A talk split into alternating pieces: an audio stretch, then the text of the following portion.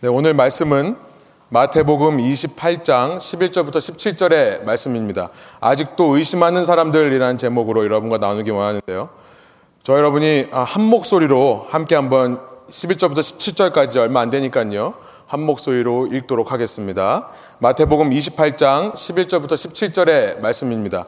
여자들이 갈 때 경비병 중 몇이 성에 들어가 모든 된 일을 대제사장들에게 알리니 그들이 장로들과 함께 모여 의논하고 돈을 많이 주며 이르되 너희는 말하기를 그의 제자들이 밤에 와서 우리가 자일 때에 그를 도둑질하여 갔다 하라.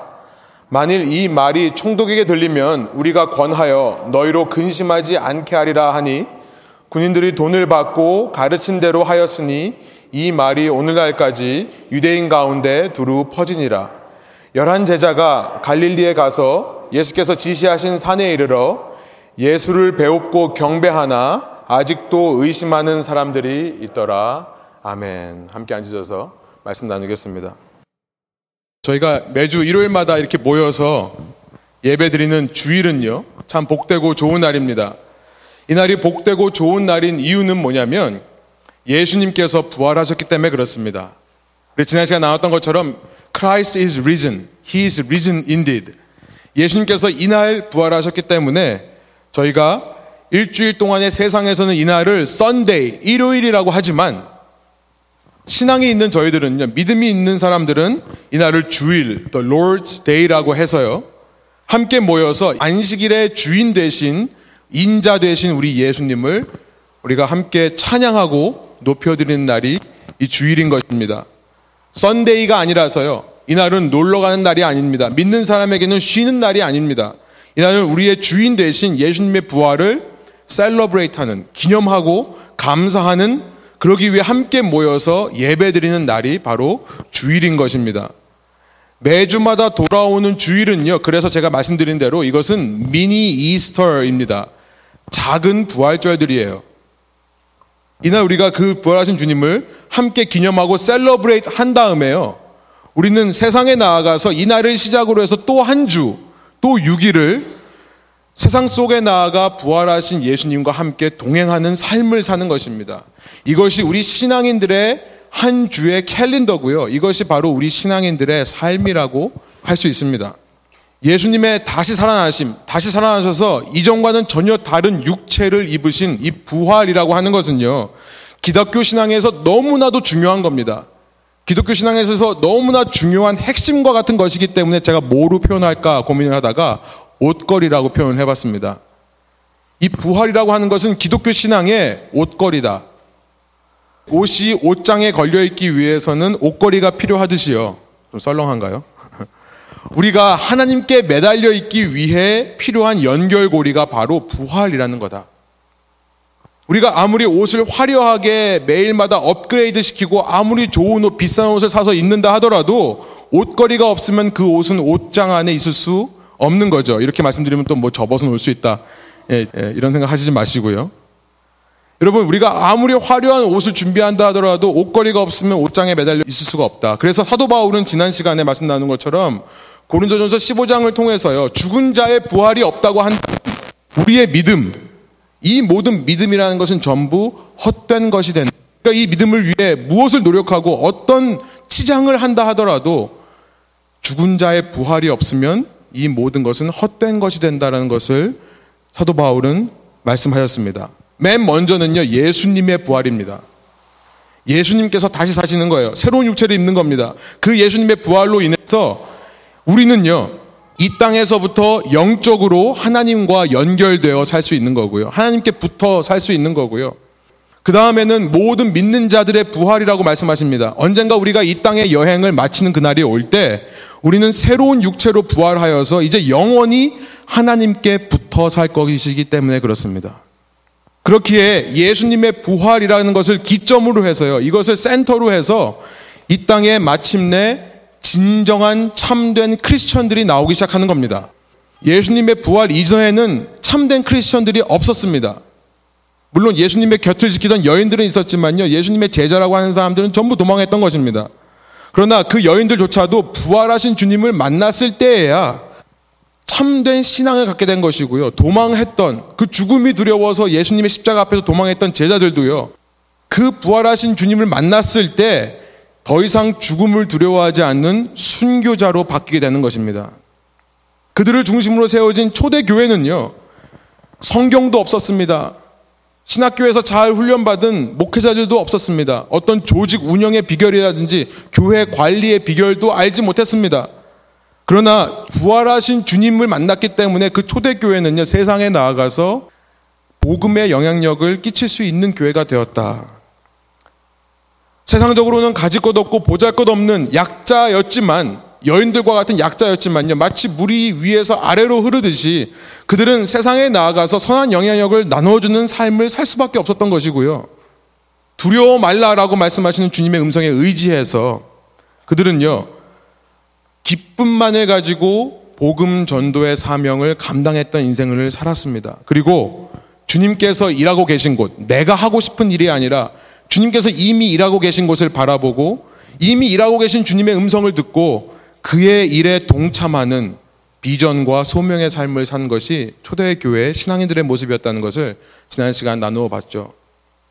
그러나 이렇게 기독교 신앙의 중요한 너무나 기독교 신앙의 핵심과 같은 옷걸이와 같은 부활이라는 것을요, 거꾸로 말하면요, 기독교를 무너뜨리기 위해 공격하기 제일 쉬운 것, 이것 또한 부활이 된다는 것을 우리가 생각해 볼 수 있습니다. 우리의 믿음을 어떤 화려한 믿음이라 할지라도 한순간에 전부 헛된 것으로 만드는 비결. 우리의 예배를 아무 능력이 없고 아무 감격이 없는 사람들의 모임으로 바꾸어 버리는 비결. 교회와 기독교인들을 하나님으로부터 끊어내는 비결은요, 바로 부활이라고 하는 그 옷걸이, 그 옷걸이라고 하는 그 연결고리를 끊어내는 것입니다. 여러분 생각해 보면요, 이것이 얼마나 쉬운 일입니까? 부활, 죽은 자가 살아난다고 그것도 그냥 살아나는 게 아니라 이전과는 다른 새로운 육체로 살아난다고? 야, 이게 말이 되냐? 거짓말 하지 마. 라고 말하는 것이요. 대부분 세상 사람들의 복음을 들은 반응입니다. 이것이 대부분 사람들의 반응이에요. 대부분 이렇게 말할 겁니다. 만약 기독교의 모든 것이 부활이라고 하는 옷걸이로 하나님께 매달려 있다면요. 그 옷걸이는요, 누구도 끊을 수 없고 누구도 부술 수 없는 쇠로 된 목걸이가 아니라 마치 유리로 된 옷걸이.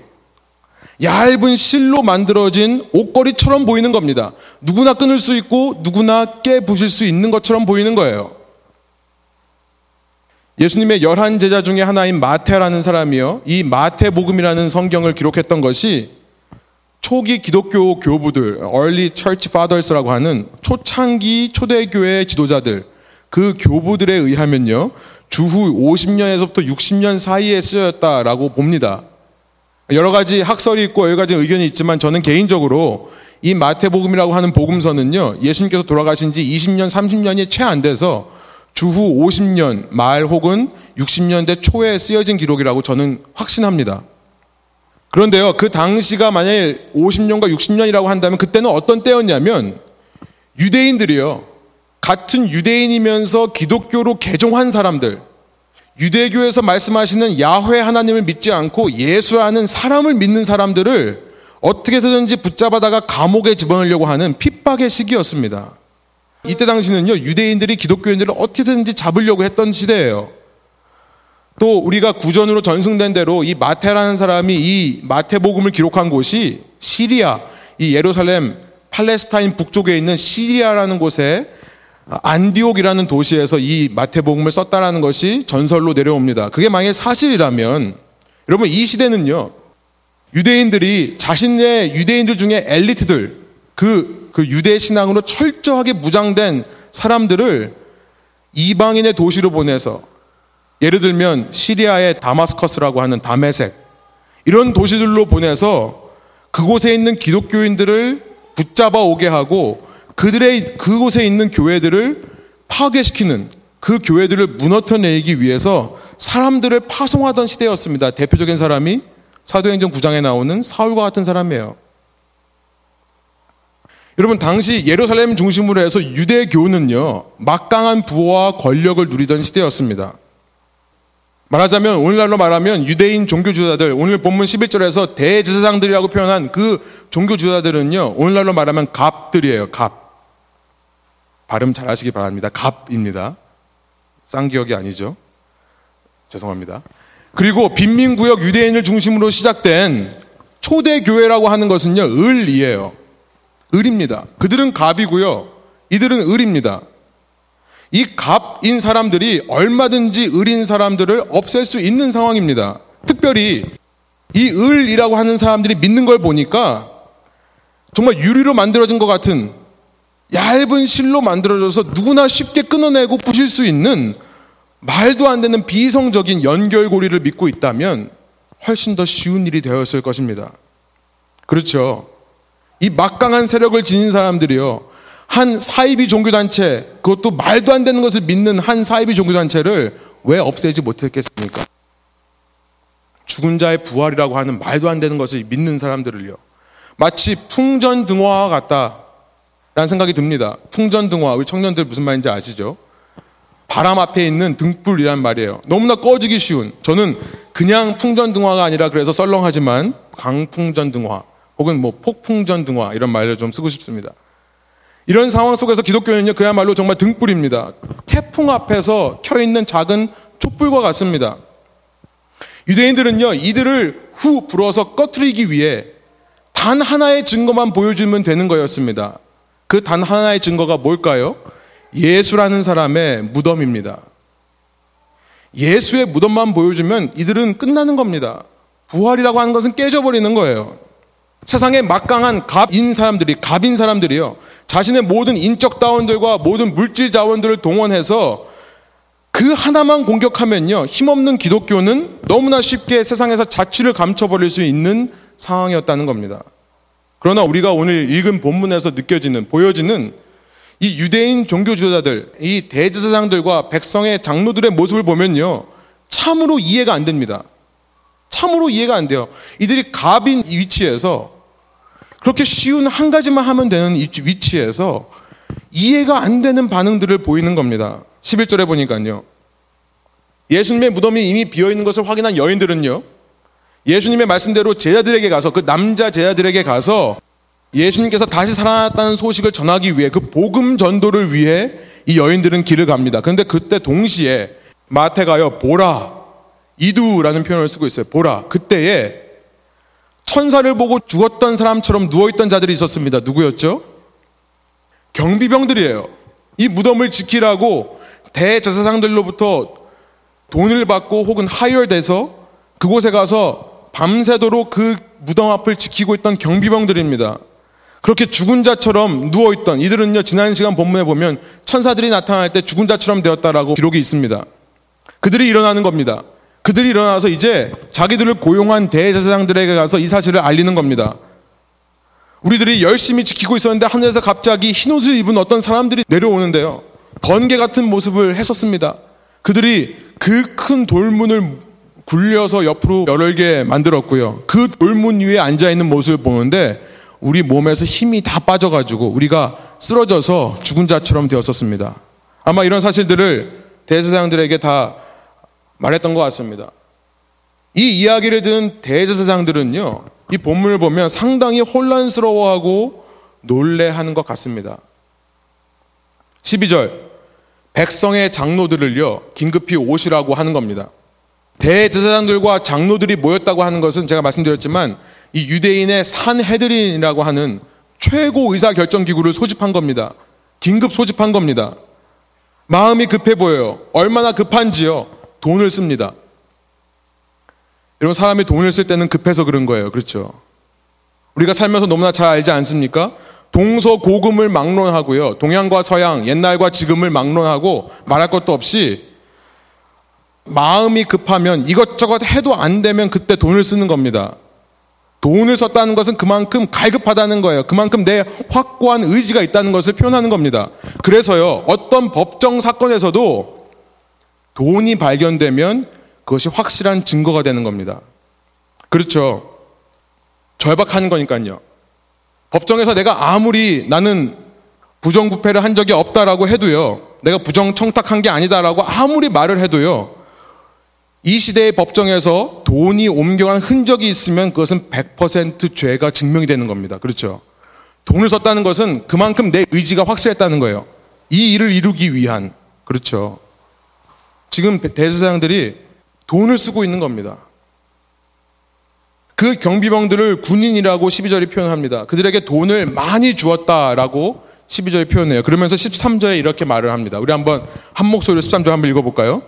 이르되 너희는 말하기를 그의 제자들이 밤에 와서 우리가 자일 때에 그를 도둑질하여 갔다 하라. 여러분 놀라운 말이에요.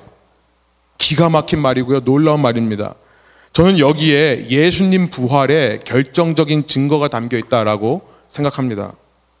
당시 갑의 위치에 있던 자들 무슨 수를 써서라도 이 약자인 의린 이 기독교를 얼마든지 제압할 수 있었고 그들의 신념, 그들이 믿는 것의 중심인 그 유리 옷걸이를요 얼마든지 부숴버릴 수 있는 위치에 있는 유대인들이요 큰 돈을 경비병에게 주면서 한다는 말이 예수의 제자들이 와가지고 그의 시체를 도둑질하여 갔다라고 거짓말을 하라. 여러분 이렇게 말한다면요. 게다가 14절에 보면요. 이렇게까지 말을 합니다. 게다가 내가 뒤는 책임져 줄 거다. 혹시 누가 너희들 보고 뭐라고 그러면 내가 책임져 줄 거다. 혹시 총독이 와서 너한테 뭐라고 그러면 내가 그렇게 요셉이라는 사람에게 시체를 줬는데 니네들이 지키지 않아서 훔쳐가면 어떡하냐. 내가 책임져 주겠다라고 할 정도로 그것이 아무 문제가 되지 않을 정도로 15절에 보면요. 큰 돈을 준 겁니다. 평생 이들은 어쩌면 백수로 살아야 됩니다. 그런데 그들의 평생이 책임져 질 만큼의 큰 돈을 준 거죠. 여러분, 이런 부탁을 하면서 그렇게 큰 돈을 건네면서 하는 이들의 행동에서 보여지는 확실한 증거는 뭐냐면 무덤은 비어 있었다는 거예요. 무덤은 비어 있었다는 겁니다. 만일 법정에서 이 사건을 지금 다루고 있다면요. 실제 무덤에 가서 그 무덤이 비었나 안 비었나를 확인한 사람이 없다고 하더라도요. 지금 오늘날의 법정에서 미국 법정, 한국 법정에서요. 이런 일들이 있는 것이 밝혀졌다면 게다가 심지어 큰 돈이 오고 간 상황이 파악이 됐다면요. 이들의 이런 행동만으로도 법정에서는 확실한 결론을 내립니다. 무덤은 비어 있었다.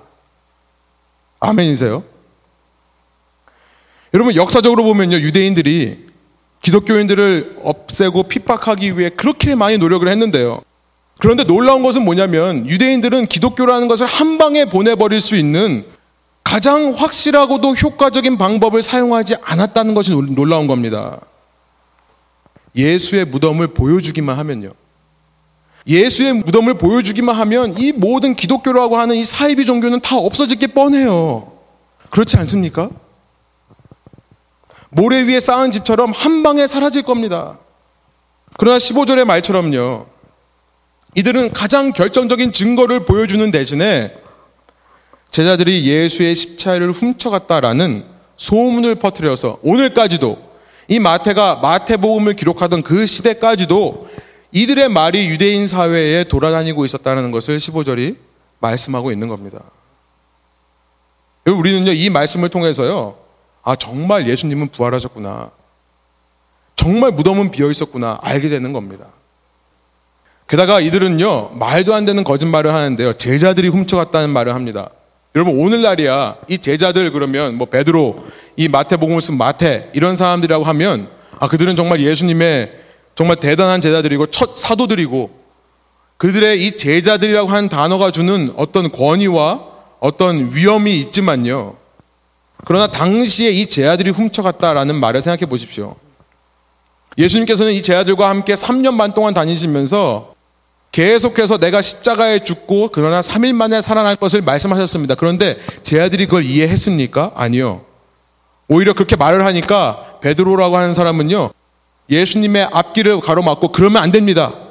예수님을 따로 불러다가 예수님 그러면 됩니까? 예수님을 혼내기까지 했던 인물이 베드로입니다.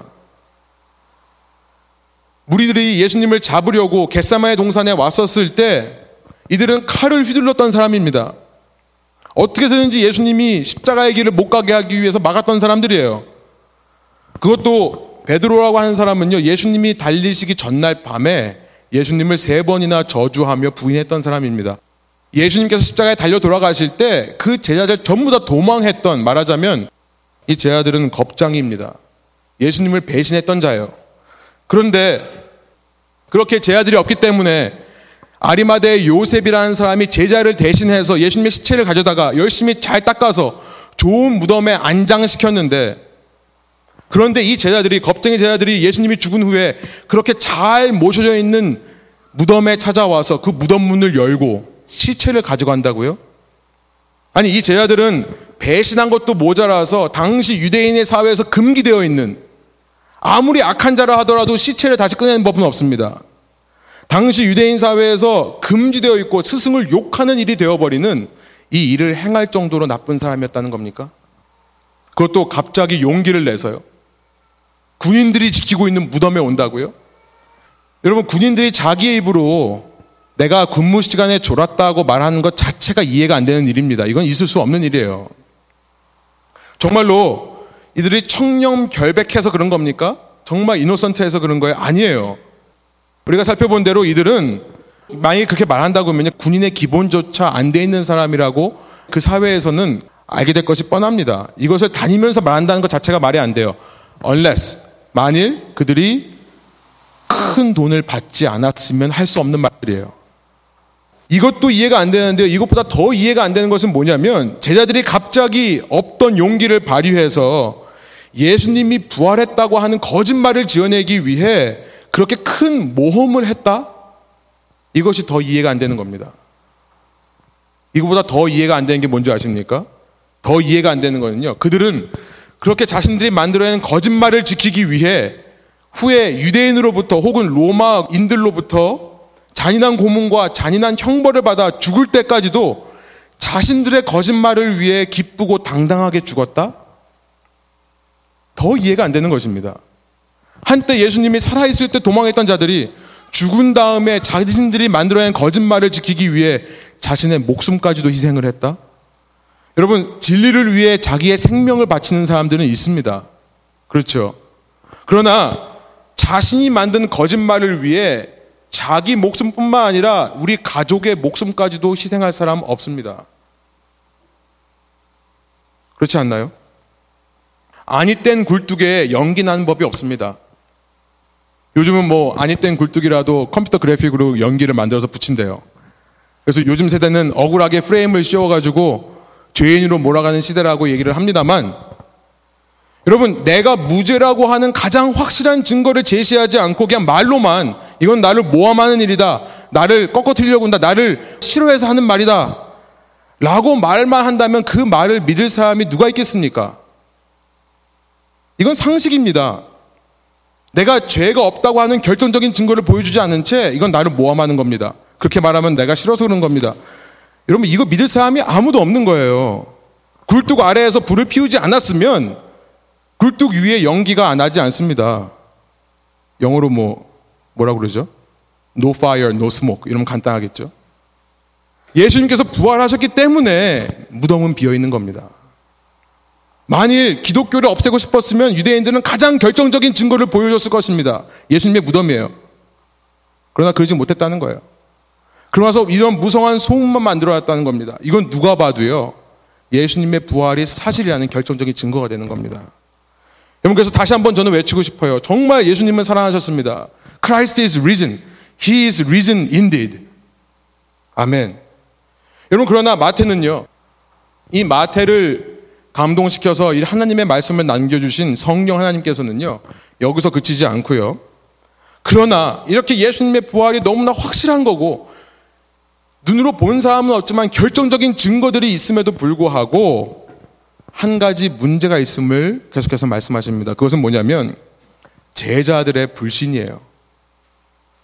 이렇게 너무나 확실한 부활임에도 불구하고 이것은 말할 거리가 없는 역사적인 사실임에도 불구하고 이거를 못 믿는 사람들이 있다는 겁니다. 다른 사람이면 이해가 되는데 제자들이 못 믿는다는 거예요. 16절입니다. 11명의 제자들. 그러니까 예수님을 팔아넘기고 스스로 죄책감에 의해서 자신의 목숨을 끊어버린 가로 유다를 제외한 11명의 제자들은요, 이제 여인들에 의해서 복음 전도를 받습니다. 예수님께서 살아나셨다고 하는 복음 전도를 그때서야 받는 겁니다. 그러면서 그들은요, 회심합니다. 회개가 일어납니다. 여러분 회심이라는 것은 마음을 바꾸는 겁니다. 회개라는 것은 내가 가려고 하는 길을 포기하고 다른 길로 가는 것을 회개라고 합니다. 이들은 다른 곳으로 가지 않고 예수님께서 가라고 하신 갈릴리의 어느 산으로 가는 겁니다. 이들 마음속에 정말 회심, 회개가 일어나는 거예요. 복음을 듣고요. 게다가 한 걸음 더 나아가서 17절. 예수님을 보고 예수님 앞에 경배하였다라고 되어 있습니다. 프로스큐네오라는 말은요. 단순히 엎드려서 입 맞추다는 말이 아니라 예배하다라는 말입니다. 그렇죠. 여러분, 여러분 주위에 이런 사람이 있으면 꼭 예배하시기 바랍니다. 죽었다 살아난 사람 있으면요. 여러분, 죽었다 살아난 사람 있으면요. 그 사람 반드시 예배해야 돼요. 그렇죠? 여러분, 돈 많은 사람 예배하지 마십시오. 돈 많은 사람은 예배할 대상이 안 됩니다. 성공한 사람? 아닙니다. 직장 상사? 아닙니다. 기업의 소유주? 아니에요. 건강한 사람? 몸짱, 얼짱 같은 TV 나오는 분들? 여러분, 이런 사람은 우리의 예배의 대상이 될 수 없는 줄로 믿습니다. 누군가내 내 눈앞에서 죽었다가 살아난 사람이 있다면 여러분 그 사람 예배해야 되는 게 우리가 진짜 이 땅에서 해야 될 예배인 줄로 생각합니다. 이들은요, 제 아들은 복음을 듣고 회심했습니다. 그리고 진정한 예배를 하고 있습니다. 그러나 여기까지는 하지만요, 그제 아들 중에 의심하는 자가 있다고 하는 것이 오늘 17절의 말씀인 거예요. 어떻게 그렇게 회심해서 예배자로 서 있는 사람들이 의심할 수 있는가?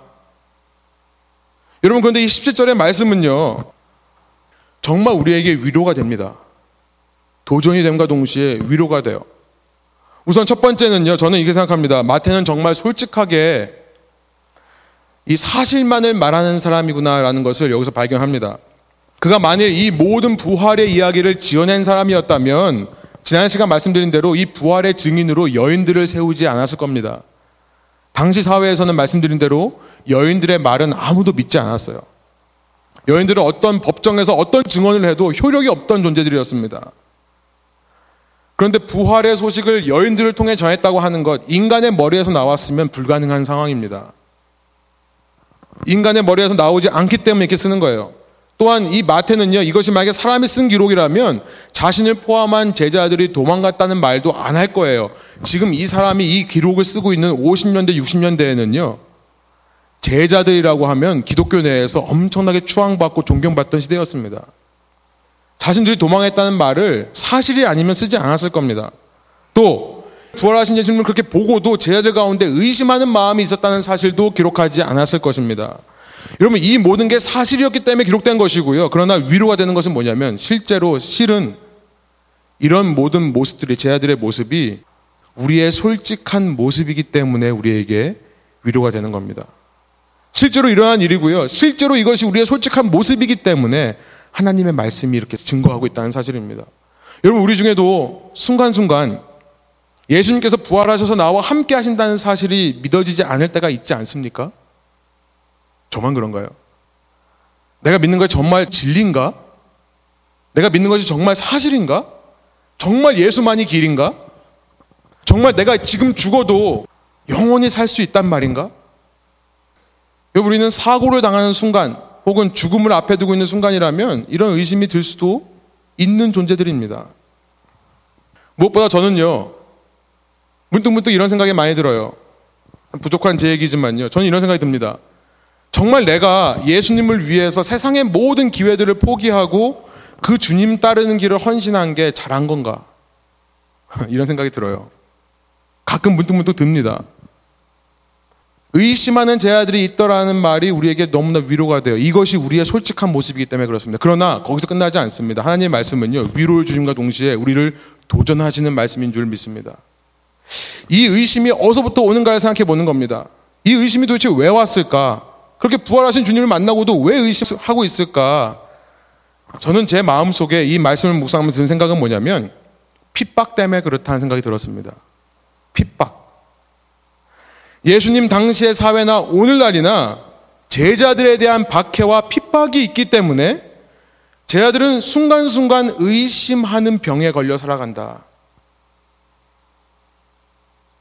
무슨 말씀인지 제가 좀 설명을 드릴게요. 요한복음 15장 18절부터 20절에 주님께서 잡히시기 전날 밤에 제 아들을 모아놓고요. 요한복음에 보면 성찬을 하시는 게 아니라 제 아들의 발을 씻어 주십니다. 그리고 나서 제 아들에게 하시는 말씀이에요. 제가 18절부터 19절 읽고요. 20절 우리 한 목소리로 읽기를 원합니다. 제가 15장 18절부터 19절 읽겠습니다.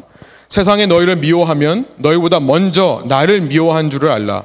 너희가 세상에 속하였으면 세상이 자기 것을 사랑할 것이나 너희는 세상에 속한 자가 아니요 도리어 내가 너희를 세상에서 택하였기 때문에 세상에 너희를 미워하느니라.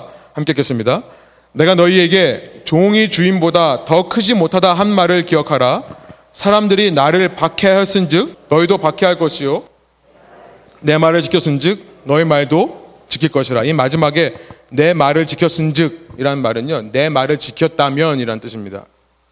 그들이 만일 내 말을 지켰다면 너희 말도 들을 것이다. 무슨 말입니까? 니네 말 안 들을 거야 말씀이세요. 여러분 이것은 예수님의 말씀입니다. 진리의 말씀이세요. 여러분 이 말씀이 내 삶에 지금 이루어지고 있습니까? 나는 믿음 생활하면서 세상으로부터 미움받는 일이 있습니까? 우리가 한번 고민해 보기를 원해요. 만일 아니라면 둘 중에 하나입니다.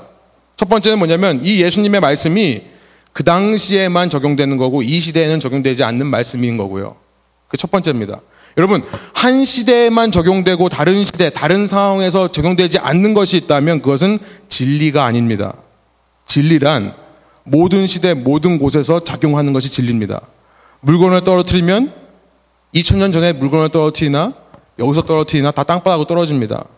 그렇죠? 중력의 법칙이라는 진리가 있죠. 첫 번째가 아니라면 두 번째는 뭡니까? 내가 지금 참 믿음 생활을 안 하고 있다는 거예요. 나에게 핍박이 느껴지지 않는다면 내가 지금 예수님께 속해 있는 게 아니라 세상에 속해 있는 겁니다. 답은 간단합니다. 이 예수님의 말씀이 그 당시에만 적용되는 말씀이거나 혹은 지금 내가 믿음 생활을 제대로 하고 있지 않은 거예요. 그러나 여러분 우리에게 지혜가 필요해요. 분별, 디설먼트가 필요합니다. 그것은 뭐냐면 오늘날 이 시대에 우리 기독교인들이 세상으로부터 받는 박해와 핍박은요. 예수님 시대 주후 1세기 초대교회가 받은 핍박, 박해와 다르다는 것입니다. 분별하는 지혜가 필요해요. 당시에는 육체적인 핍박이 두드러지게 나타났던 시대였다면 지금 우리가 당하는 핍박은요. 육체적인 핍박보다 영적인 핍박, 정신적인 핍박이 더 두드러지게 나타나는 시대다라고 말씀드리고 싶습니다. 두드러지게 나타나는 겁니다. 없다는 게 아니라 그것만 있다는 게 아니라 모든 것이 다 있지만 그 중에 특별히 눈에 띈다는 말씀입니다. 오늘날 세상 사람들이 우리에게 주는 핍박 중에 가장 우리로 하여금 의심으로 이어지게 하는 것이 무언가를 생각해 봤습니다. 그것은요, 다름 아닌 이런 말이라고 생각이 들어요. 야, 적당히 믿어라. 적당히 좀 믿어라. 특별히 주위에 믿지 않는 가족들이 있다면요. 그들이 우리를 교회에 보내면서 마음속 깊이에서부터 하시는 말씀들이 있죠. 야, 교회는 가지만 미치지는 마라, 제발. 여러분, 적당히 믿는 것은 뭐고, 미치지 말라는 말은 뭘까요? 신앙생활을 하되, 너가 공부할 시간, 너가 일하는 시간, 너가 써야 될 시간에는 영향을 주지 않는 범위 내에서 신앙생활을 하라는 겁니다. 신앙생활을 하되, 특별히 돈, 돈 문제에 있어서만큼은 내가 쓸 돈, 우리가 쓸 돈까지 교회에다 갖다 바치지 말라라고 얘기를 하는 거예요. 신앙생활을 하되 예수님을 제일 사랑하면 안 된다. 예수님 전에 나를 먼저 사랑해야 되고 우리 가족을 먼저 돌봐야 되는 거 아니냐. 여러분 이런 말들은요. 제가 참고로 말씀드리면 이런 말씀을 들을 때 우리는 결코 정죄하거나 비판하면 안 됩니다. 왜냐하면 예수님께서 앞서 요한복음 15장 18부터 20절에서 세상이 자기에게 속하지 않는 것들을 미워하고 자기에게 속한 것은 사랑한다라는 말씀을 하신 후에 21절에 이렇게 말씀하시기 때문에 그렇습니다. 그러나 사람들이 내 이름으로 말미암아 이 모든 일을 너에게 하리니 나를 보내신 이를 알지 못함이라. 왜 이런 얘기를 한다고요? 예수님을 모르니까 이런 얘기를 한다는 겁니다. 그러니까 세상 사람들이 우리에게 이런 말을 할 때 혹은 믿음 없는 우리 가족들이 이런 말을 할 때 적당히 믿으라고 말을 할 때 그런 분위기를 우리에게 강요할 때요. 우리는요 그들이 예수님을 알지 못해서 이런 얘기를 한다는 것을 깨닫고요. 그들은 나름대로 그게 상식적이고 그게 이성적이기 때문에 그런 얘기를 한다. 나름대로는 그 가족들이 나를 사랑해서 하는 말들이라고 이해하시면 됩니다. 그런 말에 상처받지 말고요. 그냥 나를 위해서 생각해줘서 고맙다라고 하는 여유를 가지면 됩니다. 그러면서 그들이 하루속히 예수님을 알도록 기도해 주는 것이 중요합니다. 그러나 문제는 뭐냐면 아까 기도에도 말씀하셨지만 우리가 남을 정죄할 게 아니라 우리 자신을 돌아봐야 되는 겁니다. 우리가 문제예요. 우리가 이 시대에 살면서요, 이런 아주 상식적이고 이성적인 공격들을 받다 보면요, 우리도 모르게 우리의 생각이요, 아, 그래, 적당히 하자. 미치지는 말자. 우리도 모르게 이 세상을 살면서 그런 생각들이 우리 속에 주입이 되는 겁니다. 그러면서 자꾸 적당히 하라, 좀 융통성 있게 하라는 말이 핍박이 아니라는 생각이 드는 거예요. 저는 이렇게 말씀드리고 싶습니다. 결론부터 말씀드리면 이런 논리에 길들여지다 보면요. 예수님의 부활을 의심할 수밖에 없습니다. 왜 그런지 제가 설명을 드릴게요. 여러분 세상과의 적절한 타협이 일어나면요. 그때부터는 세상의 박해로부터 무감각해집니다. 그렇죠? 지금 예수님께서 15장 요한복음 15장 19절에 세상은 자기에 속한 것은 사랑하지만 자기에게 속하지 않은 자들은 미워한다. 미워한 이유는 뭐냐면 세상에 나를 미워하기 때문에 나를 따르는 제자들 다 미워하는 거다. 이 원리를 말씀하셨어요. 이게 여러분 영적 원리입니다. 세상은요, 한 방향으로 갑니다. 그런데 어느 한 사람이 반대 방향으로 가면 부딪히는 거예요. 저항이 일어납니다. 그러나 세상과 내가 적절히 타협해서 세상에 가는 방향으로 가는 순간 내 삶의 박해와 핍박은 사라집니다. 이게 영적인 원리예요. 여러분 그런데 지금 요한복음 15장을 보면요. 예수님께서는 또 하나의 중요한 영적 원리를 말씀해 주시는데요. 제자들이 이 땅에서 살아갈 수 있는 비결은 다른 게 아니라 예수님 속에 있기만 하면 된다는 것을 말씀하시는 거예요. 요한복음 15장 5절입니다. 나는 포도나무요 너희는 가지라. 그가 내 안에 내가 그 안에 거하면 사람이 열매를 많이 맺나니 나를 떠나서는 너희가 아무것도 할 수 없음이니라.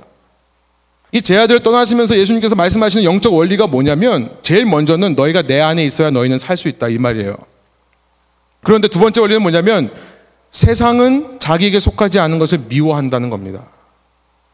여러분 우리가 예수님께 속해 있을 때 그때서야 우리는 세상으로부터 핍박을 받는 겁니다.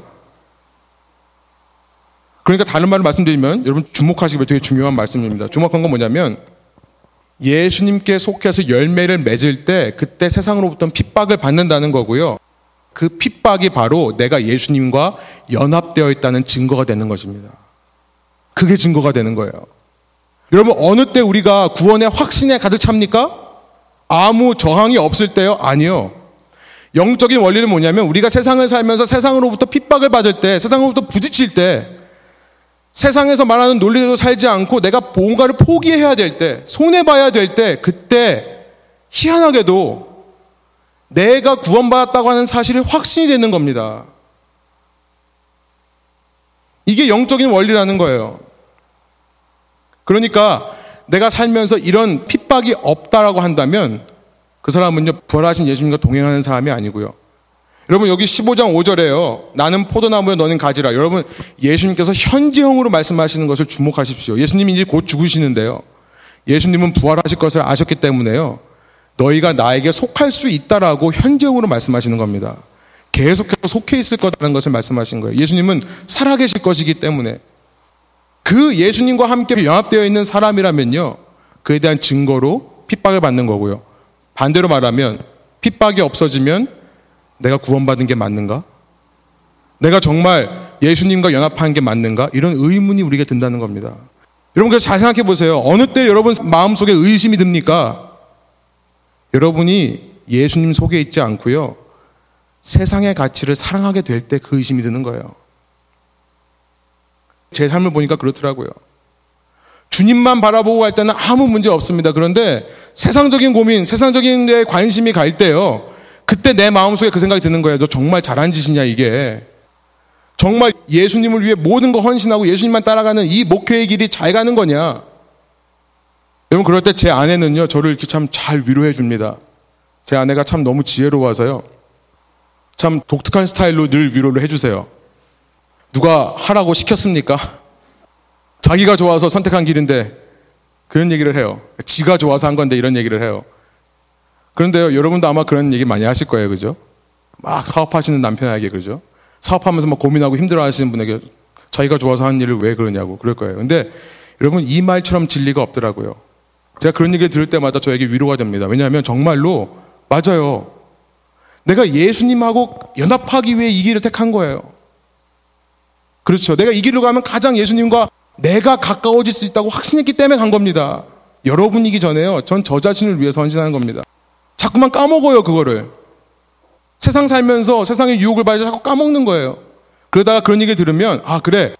내가 예수님을 다시 바라봐야지. 여러분, 그 순간에 비록 내 마음 속에는 그 박해와 핍박의 문제가 해결되지 않았다 하더라도 확신이 드는 겁니다. 그래, 부활하신 주님을 더 붙잡자. 부활하신 주님과 더 함께 걸어가자라고 하는 믿음의 확신이 생겨나는 것입니다. 이것이 우리의 영적인 원리라는 거예요. 여러분, 이것을 우리 삶에 어떻게 적용해야 될까요? 많은 적용이 있겠지만 저는 두 가지를 말씀드리고 싶습니다. 우리의 시간에게 적용하고 싶습니다. 첫 번째는요. 왜냐하면 시간이란 나의 생명을 상징하는 것이기 때문에 그래요. 내가 무엇을 위해 내 시간을 쓰고 있는가? 정말 내가 주님을 위해 얼마나 시간을 쓰고 있는가 돌아보기 원합니다. 또 하나의 적용은요, 돈입니다. 저는 이 시대 최고의 가치인 돈을 이야기하지 않을 수 없습니다. 내가 내 돈을 가지고 무엇에 쓰기를 원하는가? 그게 예수님과 무슨 상관이 있는가? 오늘 본문을 보니까요, 그 돈에 대한 이야기가 나오는 것입니다. 오늘 본문에는요, 기가 막힌 사람들이 있습니다. 내 눈으로 어떤 사람이 죽었다가 살아나는 것을 보고도 그 사람에게 예배하지 않는 종류의 사람들이 있는데 누굽니까? 군인들이에요. 이들의 특징이 뭡니까? 돈이면 오케이인 거예요. 큰 돈을 쥐어주니까 그 돈의 힘 때문에 예수님의 부활을 부인하는 자리로 간다는 것입니다. 죽은 사람이 살아난 그 놀라운 일을 목격하고도 그 부활을 부인하는 자리로 간다는 거예요. 말씀을 보면요. 마태복음뿐만 아니라 복음서를 보면 예수님은 그래서 수없이 돈에 대해 많이 말씀하셨습니다. 한 사람이 두 주인을 섬길 수 없으니 하나님과 재물을 겸하여 섬길 수 없느니라. 마태복음 26장 24절이에요. 여러분 사람이 돈에 대한 태도를 보면요. 그 사람의 신앙이 결정되는 겁니다. 늘 돈에 매여 있고 돈에 인색한 사람이라면 불의의 재물로 친구 사귈 줄을 모르는 사람이라면 실은 돈의 노예로 사는 거죠. 돈을 예배하며 사는 사람인 것입니다. 돈이라고 말하면 교회 헌금을 생각하시는데 여러분 그러니까 믿지 않는 분들이 자꾸 돈 갖다가 교회에다가 바치지 마라 이런 얘기를 하는 겁니다. 지금 그 얘기를 하는 게 아닙니다. 물론 헌금 생활을 보면 저는 이 말씀을 한 번쯤은 드리고 싶어요. 헌금 생활을 보면 그 사람의 신앙이 드러나는 것은 사실입니다. 그러나 꼭 교회 헌금이 아니라요. 평소에 내가 돈과 어떤 관계를 맺고 사는가. 특별히 주님 앞에서 내가 가진 돈이 어떤 의미를 갖는가를 살펴보면요. 우리가 이 시대의 유혹과 미혹에 넘어져서 의심하는 사람인가 아니면 주님을 바라보고 주님 안에 있는 포도나무 가지 같은 사람인가가 알 수 있게 되는 것입니다. 물론 이렇게 말씀드리면 뭐 세상 일도 주님을 위해서 하신다고 하시는 분들이 있을 수 있어요. 저희 요즘 건축 붐이 일어나가지고 여러 가지 건축하는 것이 있는데 저는 건축한 건물 볼 때마다 야, 저 높은 곳에 올라가서 목숨을 각오하고 일하는 사람들은 도대체 무슨 가치로 일을 할까? 이런 생각이 많이 듭니다. 제가 떠올릴 수 있는 것은 제일 먼저 돈이에요. 그렇죠? 돈 따라가기가 너무나 쉬운 것이 그 돈을 위해서라면 사람이 그렇게 목숨도 걸더라. 라는 것이 이 세상의 흐름입니다. 저는 꼭 성직과 세속직을 나누고 싶은 마음이 없습니다. 그 사람이 그곳에서 일을 하면서 부활하신 주님과 함께 연합해서 동행하는 삶을 살고 있다면 저는 그 사람의 직업이야말로 성직이라고 생각을 합니다. 여러분 그런 사람의 직업은요. 직업이 무엇인 건 간에 즐겁습니다. 주님과 함께 하기 때문에요. 저는 그런 사람에게 세 가지 조언하고 싶어요. 첫 번째 뭐냐면은 공동체도 사랑할 줄 알라는 조언을 주고 싶습니다.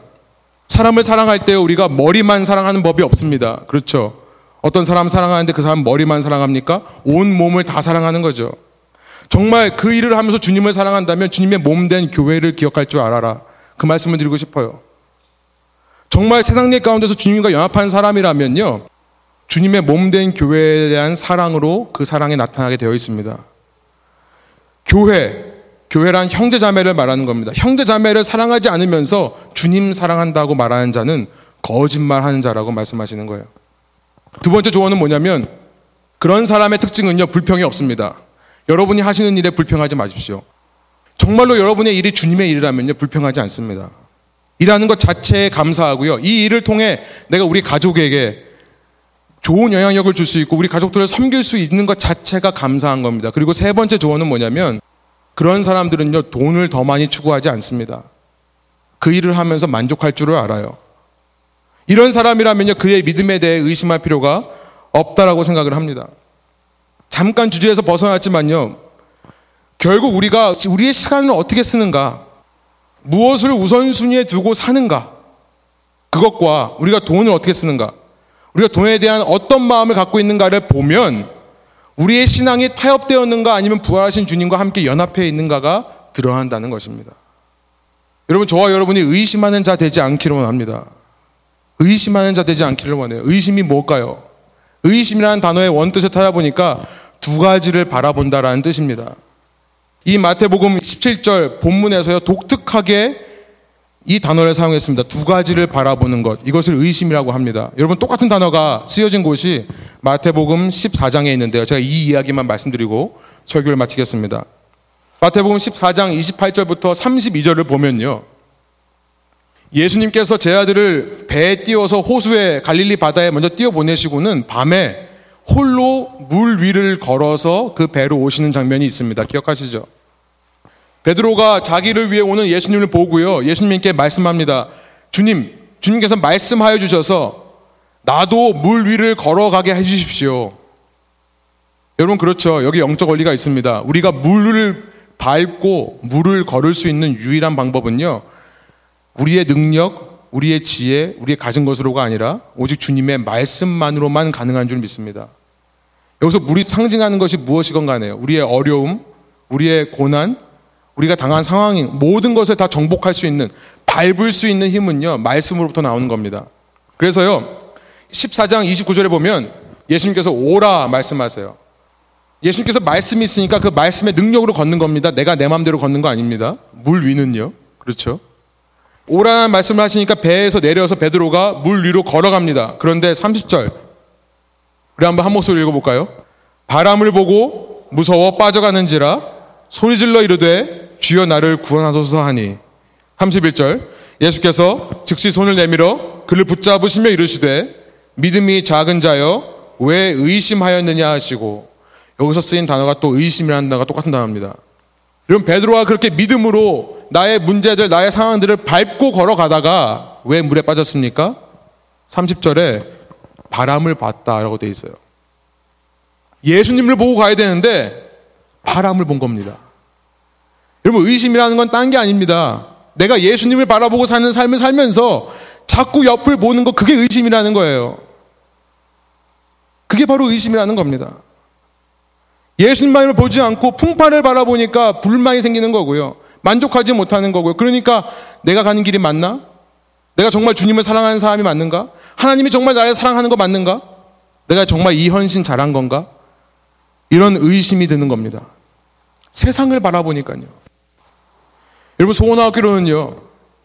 오늘 이 시간부터 여러분 결단하시기 바랍니다. 주님만 바라보고 가시는 저와 여러분 되기를 원합니다. 주님께서는요 무덤에 계시지 않고 부활하셔서 여러분과 함께 계세요. 어떤 상황에서든 그 주님만을 바라보고 구체적인 삶의 헌신으로요. 나의 시간과 나의 돈으로 예수님의 부활을 증명하시는 저와 여러분의 삶 되기를 원합니다. 그런 결단이 있을 때 우리를 통해 이 땅 가운데 주님의 왕국이 누룩처럼 퍼져나갈 것을 믿습니다. 함께 기도하시겠습니다.